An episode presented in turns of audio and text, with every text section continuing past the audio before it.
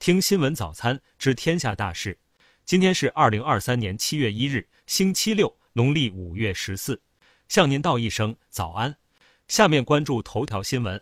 近日，河南洛阳西宫法院发布一则案例：洛阳市西工区一名三轮车卖菜大爷，一位销售不合格蔬菜领了天价罚单，他卖菜获利二十一点零五元，却被罚款十一万元。行政机关向法院申请强制执行，法院最终裁定不准予强制执行。本案生效后，西宫法院针对案件审理过程中发现的问题发出司法建议，就相关行政机关健全完善行政裁量权基准、推进公正文明人性化执法等方面提出建议。下面关注国内新闻。据报道，近日发布的去年全国教育经费执行情况统计快报显示，去年全国教育经费总投入超六点一万亿，同比增百分之六，其中幼儿园生均教育经费总支出增幅最高。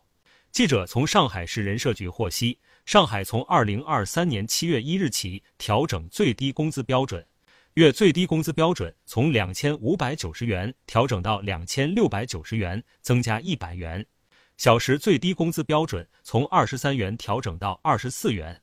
六月三十日，山西省应急管理厅、山西省地方煤矿安全监督管理局发布通知，六月二十九日。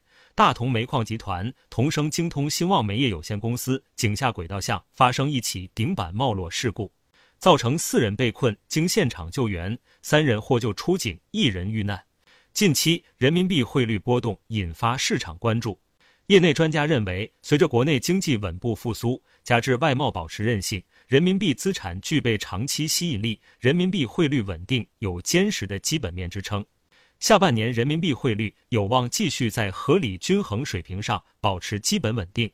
六月三十日，上海迪士尼度假区发布消息称，上海迪士尼度假区已于当日起实行载具和车辆新规。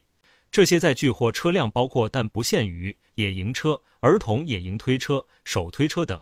六月二十九日，杭州跳入钱塘江救人的外卖小哥彭清林出院了。主治医生称，出院不代表停止治疗，彭清林还要静养三个月才能彻底恢复，希望给他一个安静的休养环境。近日，网传上海交通大学医学院附属仁济医院一名外科医生存在医生嫖娼、组织卖淫等情况。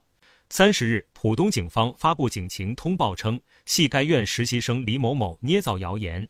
目前，李某某已被依法行政处罚。六月二十九日，江苏苏州吴中区一男子跳楼被起哄，不跳不是人。吴中区委宣传部回应称，男子因家庭琐事轻生，警方称会依法处理起哄者。下面关注国际新闻。当地时间六月二十九日，美国国防部发言人莱德在例行记者会上表示，数月前被美军击落的一艘中国民用无人飞艇，在飞越美国期间没有收集情报。有着“末日将军”之称的俄特别军事行动副总指挥苏罗维金被传已被捕。六月二十九日，俄克宫发言人表示不清楚苏罗维金的去向。另据英媒报道，苏罗维金女儿辟谣父亲被捕传闻。当地时间六月二十八日，韩国总统尹锡悦在一次公开活动中暗批推动朝鲜半岛和平进程的文在寅政府是叛国势力。当地时间六月二十九日，以色列总理内塔尼亚胡排除了向乌克兰提供铁穹导弹防御系统的可能性，重申了以色列对关键技术落入伊朗手中的担忧。在伊斯兰教重要节日古尔邦节期间，伊拉克难民萨尔万莫米卡在瑞典斯德哥尔摩中央清真寺外焚烧《古兰经》。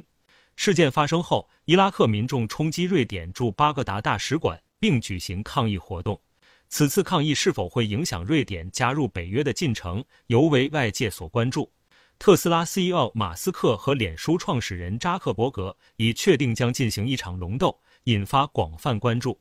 马斯克六月三十日在推特上发文称，龙斗或将在竞技场举行，并称需要锻炼耐力。六月三十日，印尼旅游和创意经济部副部长表示，有关巴厘岛旅游需要提前一年预约的传闻不实。巴厘岛乃至整个印尼依然欢迎全球各地游客的到来。据报道，在一项旨在打击网络欺凌和减少社交平台对未成年人有害影响的新法律中，法国的社交平台将被要求核实用户年龄。十五岁以下未成年人使用社交平台需要获得父母同意。下面关注社会民生新闻。近日，一段高铁上老人多次踹前座座椅靠背的视频引发关注。在网络上，该事件持续发酵，有传言称老人为厅局级退休干部、公检法的正局级干部。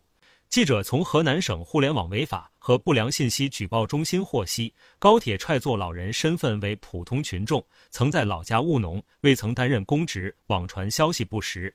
六月三十日，携程集团宣布，二零二三年七月一日起，入职满三年的全球员工，不论性别，每新生育一个孩子，将获得每年一万元的现金补贴，发放至孩子满五周岁后终止。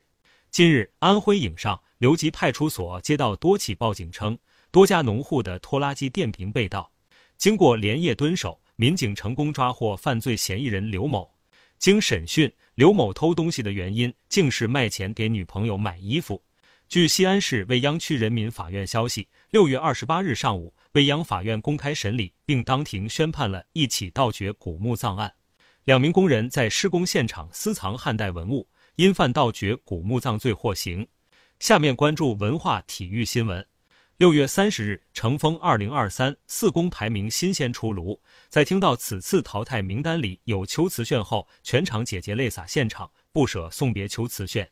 六月三十日，台媒爆出八年前一位三字汪姓男星性侵十九岁的女子，当时汪姓男星四十七岁，网友猜测是汪建民。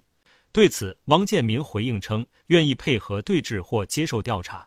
北京时间六月三十日，据相关媒体报道，洛杉矶湖人队在今年夏天希望通过招募自由球员，从而完成阵容升级。其中，布鲁克·洛佩兹成为了湖人队有意追逐的目标。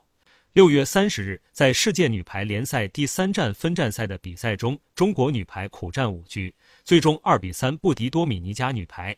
以上是新闻早餐全部内容。如果您觉得不错，请点击再看按钮。明天我们不见不散。